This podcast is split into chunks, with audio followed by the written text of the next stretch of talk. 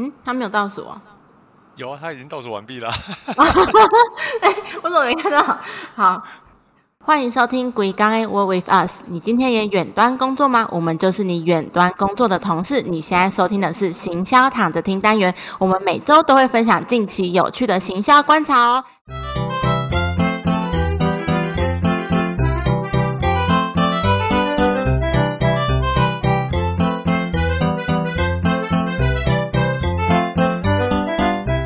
家好，我是 N。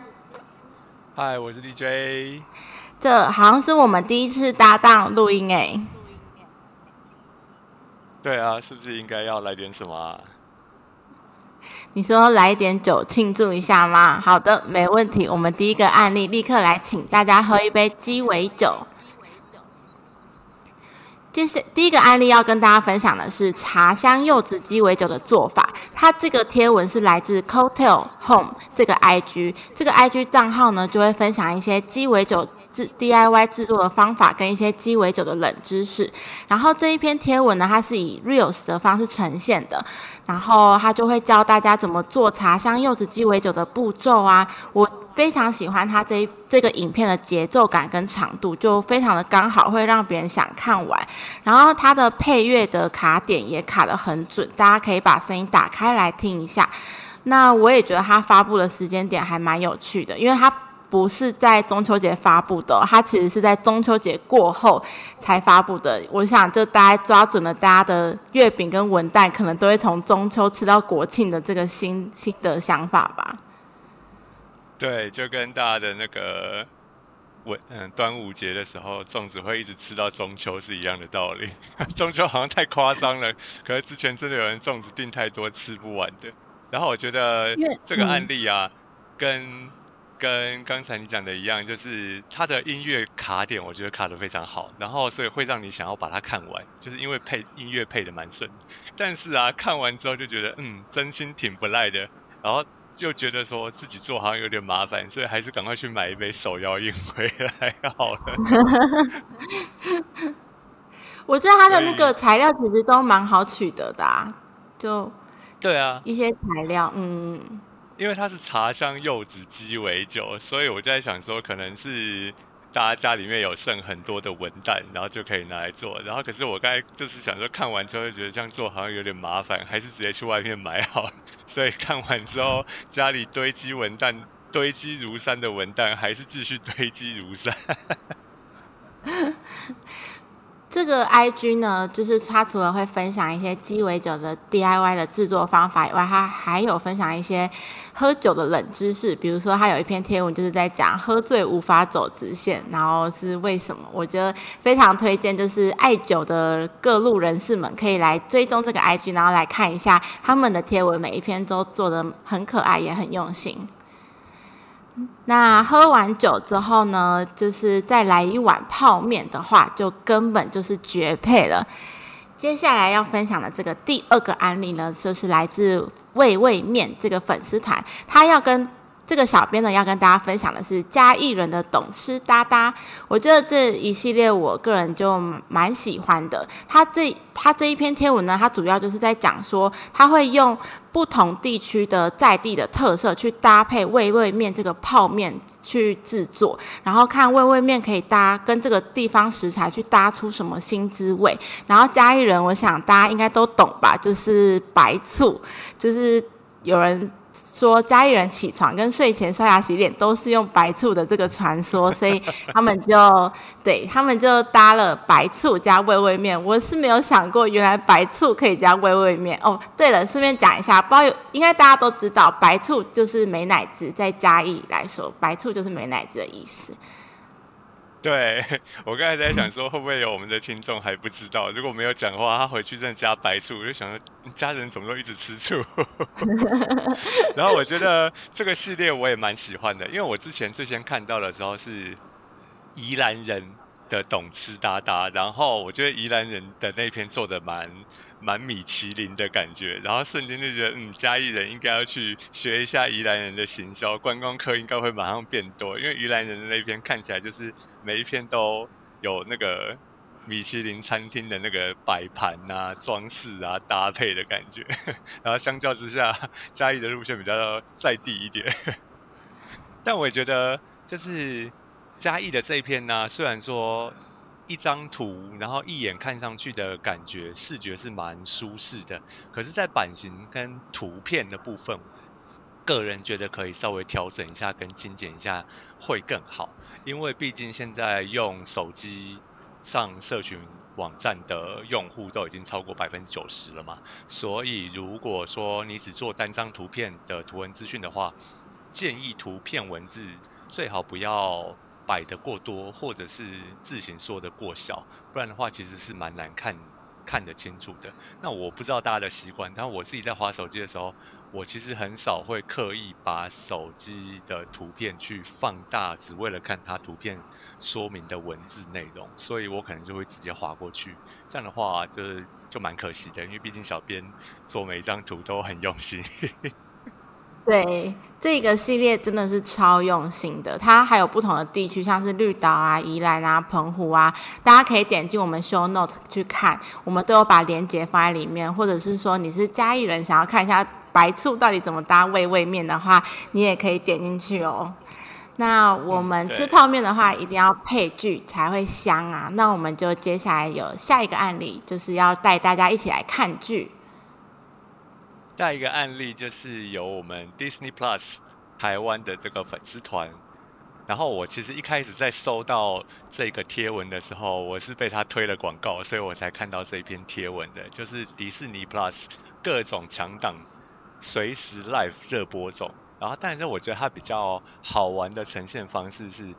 因为现在把不管是影集啊，或者是像之前我们看那个木棉花频道，他们把热门的或者是怀旧的剧集啊，动画剧集做成 live，然后做马拉松直播，所以现在在在线上面 live 直播追剧还蛮常做的一个操作，但是 Disney Plus 的的呈现方式就是把正在 live 的这些影局、影集它里面的每一幕，就是可能是比较比较有讨论度的、比较热门的哪一幕，做成直播的模式，所以它是一个直就是直视的版型。然后下面当然也就是有直播的时候会有回复留言等等等等之类的，所以它我一开始在收到这个。广告贴文的时候，我觉得还蛮好笑，因为我真的以为就是 是这个直播内容在开，就是开直播，然后有人在留言，后来才发现说，哦，是小编的巧思，然后底下的留言回复他设计的也蛮好笑的，然后上面的标题也蛮好笑的，有一种画龙点睛的感觉，所以第一眼看到的时候，我还在想说，就是现在是非常热门的那个黑化律师，然后我想说，嗯，怎么会就是直播内容是开这个？然后后来点进去看的时候，才发现说哦，原来是有经过设计的，就觉得还蛮吸睛的。对，然后他那个截图演员的表情，那个时机点很巧妙，他都是抓那个演员很夸张的表情，就不知道如果演员本人看到会有什么想法。他们的演员应该是不会看到这一片了，我觉得。那看完看完热播剧啊。接下来还有一个案例，也是近期非常引起热议的话题。那这个热议的话题就是，我相信小编都知道，就是我们的 Facebook 又针对网址连接来修改了。修改的内容也是让人觉得啊，小编好苦，小编真难。对我们接下来的案例要跟大家分享的这篇贴文是来自遇见好客，他就说啊，Facebook 的针对网址连接又修改了。我相信大家之前知道说连接可能放在贴文里面、文案里面，它就会稍微降触及，所以大家就会把发文的。连接改成在留言区，但是现在 Facebook 也不想让用户把网络流量从 Facebook 自己的平台带走，所以呢，就开始会有连接的留言会隐藏。就比如说，你可能在你的留这篇贴文的留言区，你发了一个留言，它是有连接的，你就会找不到这个留言。那所以连接在留言区这个小撇步这个做法就已经不再管用了。所以啊。觉得小编真的很苦啊！一开始先卡连接的能见度，之后又卡留言区第二次曝光的机会，是不是就是为了要让业主就投放更多广告？如果是在 Meta 上面的话，我可以说肯定是，这应该已经不是公，这是公开的秘密了，也不算秘密了。然后，所以我就想到啊，就是以前我们在讲高光时刻，就是 什么是高光时刻？就是高触及率，发文都有人看得到的时刻，叫高光时刻。但我自己觉得啦，这一篇是不是都市传说？我觉得还有一还可以花一些。花一段时间去检定它，因为我们可以看到那个马克·祖克伯他自己也会在他贴文的留言区来放对外的连接，所以，嗯，是是不是说，嗯，真的会因为演算法然后把留言隐藏掉的话，也可以再观察更多的，比方说名人或者是品牌下面的操作。因为如果说真的会被隐藏起来的话，那马克·祖克伯自己应该不会 把留言里面放连接才对，因为会被隐藏掉。所以要不然的话，就是也有可能，对，也有可能就是，也许你的粉丝基数非常大，然后，然后你发的议题，呃，文章又有讨论度的时候，其实是不太会受到影响的。那这也是我一直觉得说，面对社群的一个不二法门啦，就是做社群就是要有生活感，要接地气，你要能够引起大家的共鸣。所以虽然说小编们都是绞尽脑汁，然后但是如果说可以贴近你的受众的生活，然后可以引起大家的共鸣的话，我觉得才是做做社群的不二法门。就是你就不太去需要。一直去考量到这一些，不管是不是都市传说的演算法的大家的分享的内容，因为到最后会觉得有点绑手绑脚的感觉。所以如果说你做的东西真的是有讨论度的话，我觉得还是会被分享出去的，就是还是会有会有它的那个曝光度。所以演算法虽然说演算法不断的调整。不断的调整啊，所以小编也只能 绞尽脑汁发挥创意来拼成效。那说到创绞尽脑汁创意拼成效，我相信很多的小编应该都有一个同感，就是台湾人很喜欢接龙这件事情。怎么接龙呢？就是 只要你出一个。上联，然后邀请大家来对下联，就会有很多的乡民们在下面发挥各种创意，然后想出各种很奇妙的对联来做互动。所以通常这样子的贴文的互动成效都还蛮好的。就是我自己观察，好像台湾人蛮喜欢出对子的。所以像今天要分享的下一则案例，就是我们这个南言堂他们。贴的一个 FB 的留呃贴文，叫做欢迎大家来，欢迎大家来，就是求对联，然后他的第一个上联就是拉拉队队长长痘痘。全部都是叠字，我一开始看到的时候觉得装什么可爱，又就是跟之前 IKEA 的有点像，啦啦队队长长痘痘，然后就看到下面哇海量的留言，大家都在回复哎，所以就表示说大家真的还蛮喜欢这一类的的方互动方式，所以台湾乡民的反应就是快出对子对死他，大家都一起来出对子，然后另外一个觉得很好笑的就是。嗯，觉得很很有用的地方就是这种这种呃贴文呐，因为他这一篇有跟着抽奖活动一起办，所以还有另外一个就是好处，他不用担心说大家的留言回复会有很大量的复制贴上，就是抄别人的留言，然后所以因为大家都会去想自己想要出的对联下联是什么，那无无形之中就不会一直看到重复。的海量的留言，然后都是复制贴上的。那这当然，现在现在我们在做抽奖的时候啊，其实抽奖小帮手也会可以让你，就是从同样的留言里面只挑时间最早的那一则挑出来，没错。但是如果如果是以 FB 来讲的话，大量的重复的相同的留言，还是会导致你这一篇有可能会被被系统锁定。那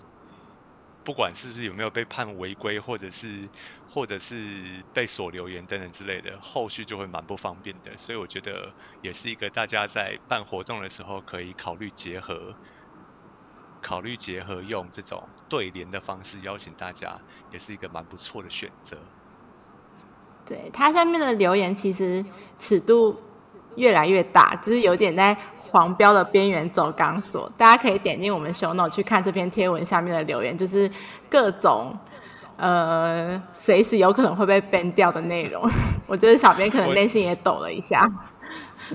对，但我觉得有些已经不是说黄标边缘，有些就是已经黄标，蛮多都是已经黄标了。然后所以嗯，大家去看 show note 会比较好，我们不方便在这边直接讲出来。虽然说在在 podcast 上面好像还不用担心被 AI 认出来，然后被黄标啦，但是对，嗯，还蛮有趣的，各各种的叠字，然后各种的黄，而且是黄标叠字，所以我觉得台湾人还蛮有创意的，就是乡民们都会发挥所长。为什么要发挥在奇怪的地方？感谢国文老师，国文老师教的好。说不定上面很多都是国文小老师。好，讲了这么多 FB 的案例，接下来可以换成来聊聊 IG 吧。那我们接下来的案例就是来自电商人妻，他整理出这些你不能不知道的 IG 事实。从二零二二年到二零二三年这段时间的 intergram 你需要知道的八样事情，他这八他就讲了一些，嗯，一些不知道不会怎么样，但是你遇到问题，你就会。觉得这是一个非常重要的小细节，就比如说它第一点就很重要，就是现实动态其实不止二十四小时，它会比二十四小时再多一点。所以你如果只要掌握这个重点，你就可以选择让你的现实动态在你自己 IG 的热门时段再多停留一次。那像是它有一点，我自己个人是蛮意外的，就是第五点，因为我自己个人在用。I G PO 现实动态的时候，我有时候可能就会编辑完，然后加上一些字，我就会直接储存。但是这一篇他也整理说，现实动态直接储存的话术其实超低的。就同样的内容，你直接用现实动态编辑后储存，跟截图，截图的话术会高很多。那在细节上也不容易有锯齿化。那电视上电商人气有把两种的图片的案例，就是范例放出来，大家也可以点进 Show note。它里我们会放这篇天文的连接，大家可以点进去看一下。我觉得这个我还蛮意外的，因为我以为就是呃，IG 会为了要让自己，就是为了要让我们的民众就是用 IG 去储存，所以反而会让它的话术变比较高。没想到反而是更低的，就还蛮意外的。那当然也有其他几点，其实也会让你觉得很意外，然后也是很重要的小细节，大家都可以去一一去看一下。对，然后我觉得刚才你说的两点也是让我觉得比较讶异的点，因为，嗯，我一开始点进这一篇贴文的时候，我以为它只是要提供一些冷知识而已，结果发觉不但是冷知识，还是有用的冷知识。那除了刚才说的，就是，呃，限动直接储存话术会超低，然后还有影片上传。限动的时间其实是超于二十四小时，我觉得这两点都很有用。还有一些是真的是冷知识啦。然后我自己印象比较深刻的是，你竟然可以从就是现实动态的编辑当中啊，去看到这个人，比方说他的那个问答框，如果是渐层颜色的话，那这个人使用的就是 Android；如果不是的话，他就是使用 iPhone。没想到连这种地方都可以看得出来，但这真的是只是知道而已，没有什么实际的用处就对了。所以还是有冷知识的的部分。可是，对于小编在经营里面，我觉得可嗯掌握这些东西确实是蛮有帮助的，而且大家都不嫌流量曝光多嘛，所以就是这种小细节的部分也可以知道说，就是一个小编用心的程度，会注意到这种细节的东西，也感谢电商人气把它分享出来这样子。对，那我们经营社群除了小细节要非常的留意以外，文章的标题其实也是关键哦。嗯，对。然后，因为我们常常在做下文章标题的时候啊，你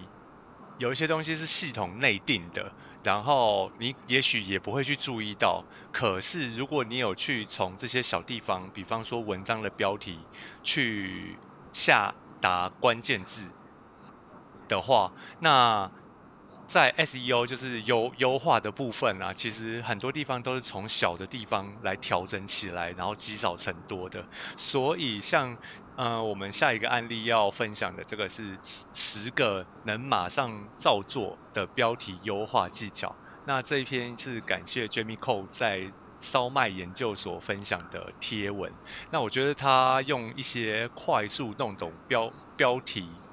就是标题怎么下的逻辑，然后该写多长啊，他都用了很很简明的方式，比方说，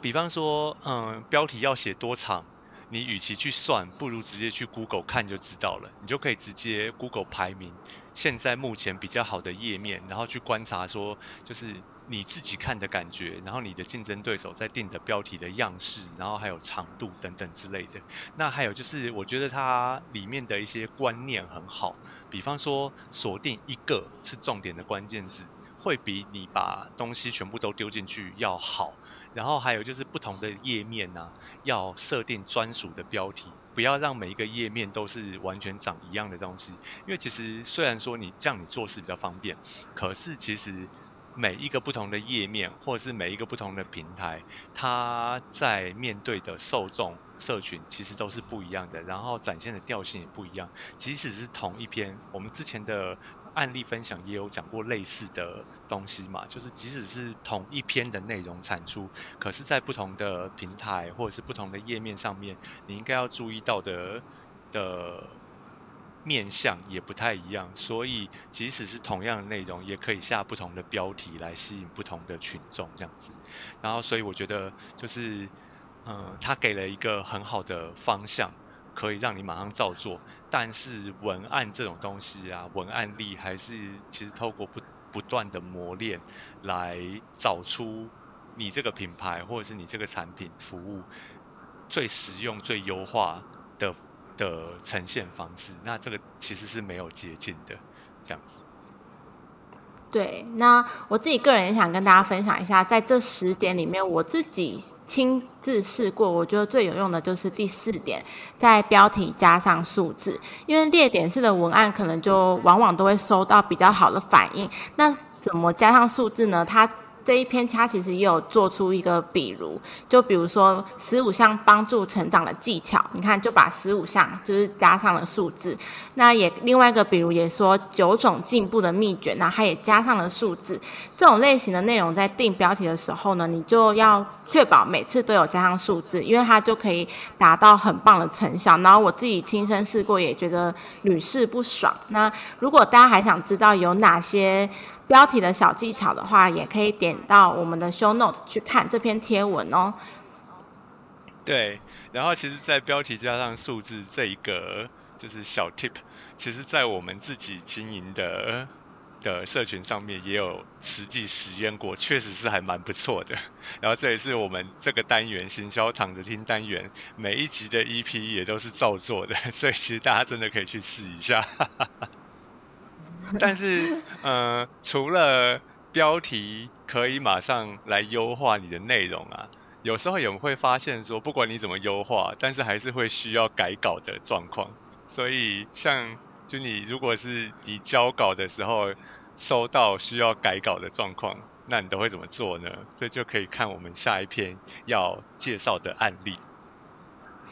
我们这一篇案例呢，是来自。林玉胜老师他去分享的，如果你遇到文案的修改，你要怎么去下手？我觉得可能每次客户在提出修改需求的时候，你最常说的话一定就是呃感觉不对。有时候每次听到这句话，你就会恨不得说哦，我怎么没有学会通灵？我应该学一下通灵的。但是其实了要了解客户所谓的感觉，他最快的方法就是跟客户提出范例。那玉胜老师这边有讲到说。感觉它其实有分两种，是你你是欠缺还是补足？你缺的是觉得不太有力，还是觉得没吸引力？还是你要补的是希望更有力，还是希望加一点温度？那你面对这两种要修改的方向其实是不同的，所以你必须要先确认客户描述的方式，再去决定你要修改的方法。就他这里也有举出很棒的例子，就是欠缺的感觉，你可能要整段改过。就比如说客户觉得。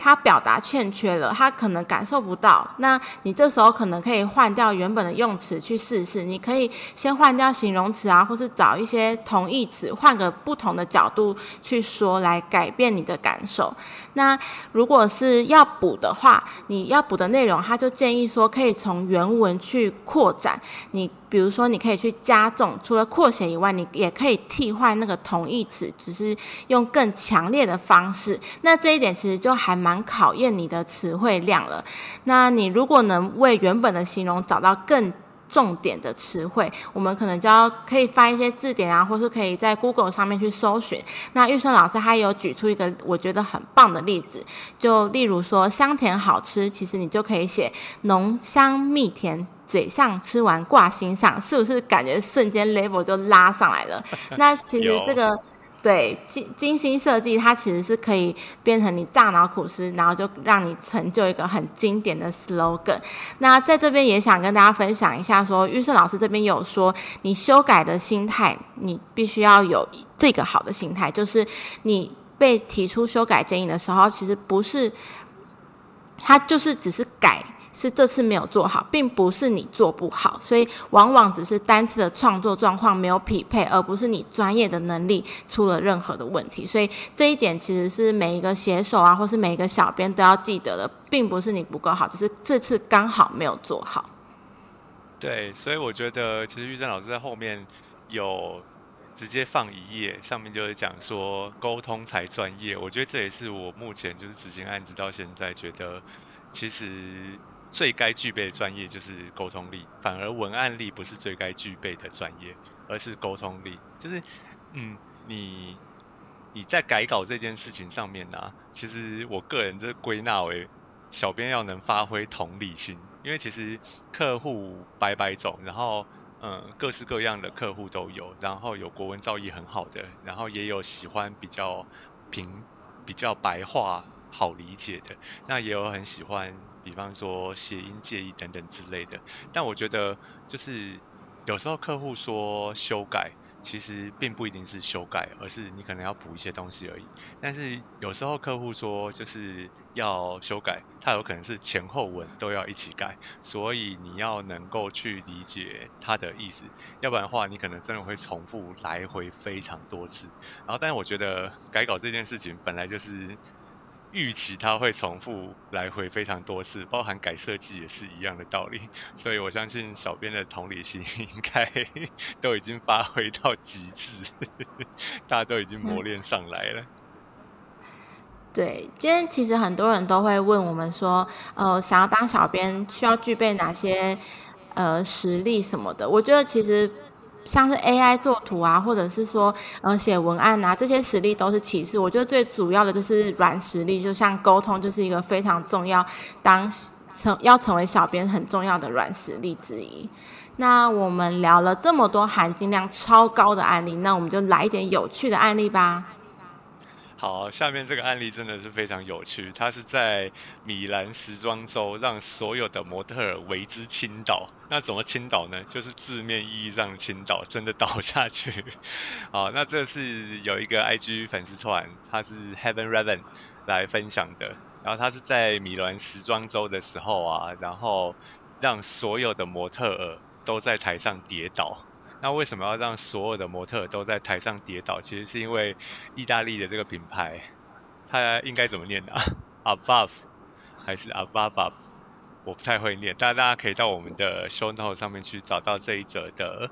的贴文连接。那其实这个品牌这一次它的创意总监呢，就在突发奇想之下之下，让每一个出来的模特都在台上跌倒。那我们其实常常。有时候会看到模特在伸展台上面跌倒，那都不是刻意的，而且他们都要继续维持优雅，然后装作没事。可是像这一这一次的走秀，就是每一个出来都跌倒的时候，就会一直不断的加深印象，加深印象。那所以他们有说为什么要跌倒，是因为他这次是以金钱为主题。然后想说做一个讽刺性的主题，大家都很爱钱，但是在就是现在这个就是疫情啊、环境艰难的时刻啊，还有很多他说虚假的财富，所以他就结合一些俗气的标志来讽刺这些比较金钱或者是肤浅的时尚，然后让他们跌得一塌糊涂，所以他就让这些人这些金钱的庸俗的呃主题来做成一个每一个。穿上品牌服装的的模特都一起叠叠的一塌糊涂这样的一个概念，所以我觉得还蛮有趣的，跟一般的走秀都不太一样，就一眼就会让人觉得哦，这个东西跟我之前看过的印象有有差别，然后会把它很深的记记牢在脑袋里面。然后他的底下的留言我觉得也很有趣，就是。大部分都在讲说膝盖痛不痛这件事情，可是因为这是一个就是走秀嘛，所以时装走秀都会有一个主题，然后就有一个人说这一次的呃伸展台走秀的主题应该叫 Fall Collection，就是如果你照字面上就是时装的意义来翻的话，它应该是就是秋季的一个就是精选 Collection，但是因为 Fall 又有就是跌落衰落的。的字意，所以 跟这一次就是大家都一起跌倒、跌落的那个感觉也很像，所以我觉得我给这个留言第一名。我觉得我关注的点跟你的关注点不一样，我关注的点是那个模特的膝盖有没有先保保险，感觉这样一摔摔摔，然后可能。一不小心摔个大力，就会不小，就可能会出个淤青。然后我觉得也很厉害的是，那些模特在摔下去那瞬间还是面无表情。我就想说，天哪，他们是怎么可以做到面无表情的摔倒，然后又爬起来，又继续走？然后我觉得也很有趣的就是。他们的摔倒应该都已经技能点满了吧？应该平常就已经摔得很习惯了，所以我看他们摔下去的时候，都还是有做一些自自己的那个保护动作，看来应该是很有经验才对。对，我觉得也很有趣的是，创意总监在本人他在谢幕的时候，他也有假摔了一下，我觉得超级幽默。如果我在现场，我一定。站起来直接给他不住笑出来，对，但是跟前面的比起来啊，你就可以发现创意总监摔的真的没有模特儿摔的这么专业，模特儿真的是摔的蛮专业的，就是他们都有受过这个可能不小心或者是如果摔倒的时候的专业训练，可是那个创业总监出来摔的时候，感觉是真的摔下去的感觉，还蛮痛的，而且其实你注意看的话，会发现有一个模特他在。必须假摔下去的时候，他有先偷笑出来，他又忍不住笑出来，所以这可以当做一个小彩蛋，让我们的这一集的听众，如果你感兴趣的话，可以上我们的 show note 去找到这个链接，然后去看一下是哪一位模特自己不小心偷笑出来。大家可以在评论区跟我们说，你们找到哪一位模特偷偷笑了出来。对，那当然也欢迎大家可以就是私讯我们的 IG。At ev 八 d wwu 或者是搜寻行销躺着听就可以找到我们，那就可以私讯我们，不管是任何的疑难杂症啊，或者是投稿行销案例、工商合作都 OK，甚至是你想要对不管是谁想要透过我们这个 podcast 来趁乱告白，我们都可以帮你实行。那针对任何节目的想法和回馈，也欢迎到 Apple Podcast 或者是 First Story 留下五星留言。五星评价再留言，这样我们就可以看得到了。最后也要感谢各路的网路大神。那今天的节目就到这边喽，大家拜拜。大家拜拜。